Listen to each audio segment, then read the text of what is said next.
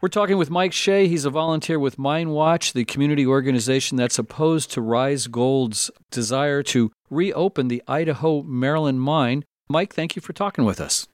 Yeah, thanks for interviewing me. This past weekend, you guys had petitions out all over the county for people to sign to oppose the reopening of the Idaho Maryland mine. And then there's going to be a planning commission meeting coming up this Thursday morning. Let's talk first about the petition that you guys handed out.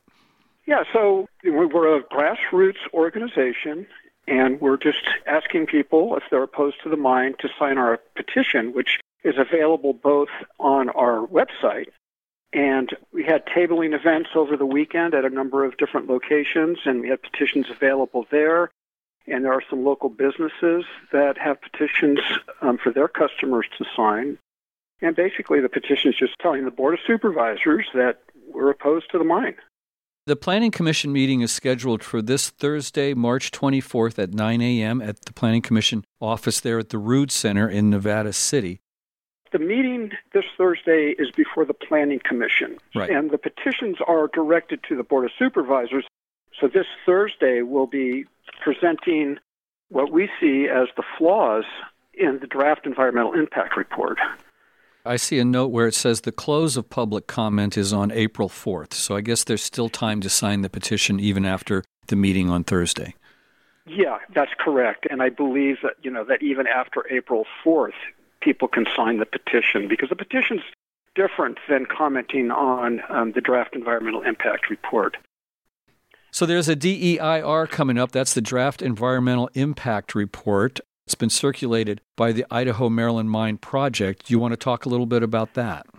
Yeah, the draft environmental impact report was based on technical studies that were paid for by Rise Gold. So, and just like tobacco companies paying for studies that show smoking doesn't cause cancer, or the oil industry paying for studies saying that there is no such thing as global warming, the Rise Gold studies were not objective, in my opinion, and were biased towards favoring the mine.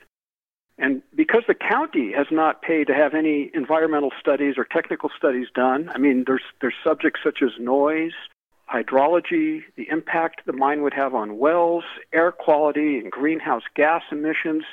The county would just accept what RISE is submitting. So it's up to us, concerned citizens, to point out the deficiencies in the draft environmental impact report and the studies that draft EIR is based on. So I would assume that the community would then need to come up with some money to form their own environmental impact report. Well, that would be nice, but um, unlike Rise Gold, who has you know large dollar investors, we're just a grassroots organization. You know, we get some grants, and the rest of the money we get is just based on donations. So we can't afford really to hire a large group of people to prepare a draft environmental impact report.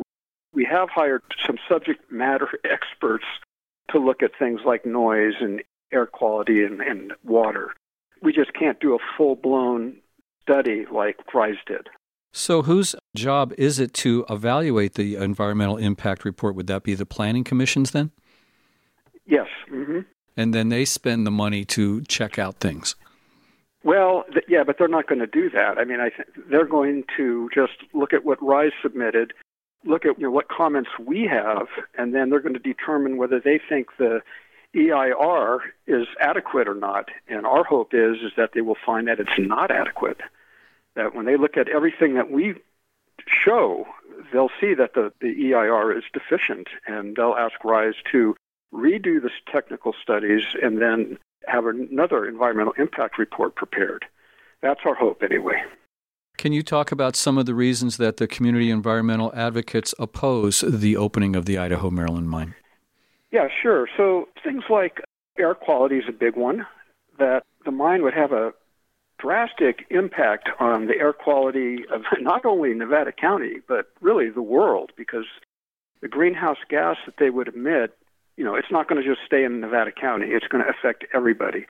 I believe in global warming, and I can't see putting all this greenhouse gas into the air to extract gold, which is going to mainly be used to, for investment purposes, for jewelry, and a small amount for electronics. So it's not a strategic metal that's needed It's just more of a vanity thing, and there's no point in emitting all this greenhouse gas so somebody can wear some jewelry or a wealthy investor can buy some gold coins.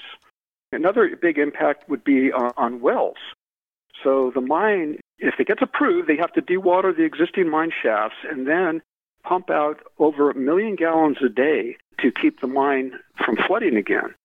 And Rise is claiming that really the only wells that are going to be affected are on East Bennett. But we believe that there are going to be a lot of wells affected. In fact, when Emgold had a, a hydrology study prepared when they were trying to reopen the mine, they found that about 100 wells would be affected. So, you know, there's a huge disparity between what Rise Gold's hydrologists found and what the Emgold hydrologists found. And we'll wait for the Planning Commission meeting to show what our hydrology study found. Wells um, is, a, is a big issue that a lot of people are on wells, and if their well goes dry, you know, they're up the creek. Well, there's no, but there's no creek. yeah. Another issue is noise, that the noise the mine would produce would impact us nearby neighbors. So I'll just leave it at that. I'm looking at the Planning Commission's website. It says the proposed project would reignite underground mining and gold mineralization processing for the Idaho Maryland mine over an 80 year permit period, with gold mineralization processing and underground exploration and mining proposed to operate 24 hours a day, seven days a week during full operations. So that's 24 hours a day, seven days a week for 80 years. That's correct. That's that's quite a permit there. I mean, an 80-year permit is that's crazy, in my opinion. The meeting is coming up this Thursday, 9:30 a.m. at the Planning Commission Department over there in the Rood Center. I guess you guys are asking folks to meet in the parking lot around 9 to get ready for the meeting. The website is minewatchnc.org. Anything else you want folks to know, Mike? Well, I just hope that uh, people that are against the mine will let their supervisors know that they are against the mine and urge the supervisor to vote no on approving it.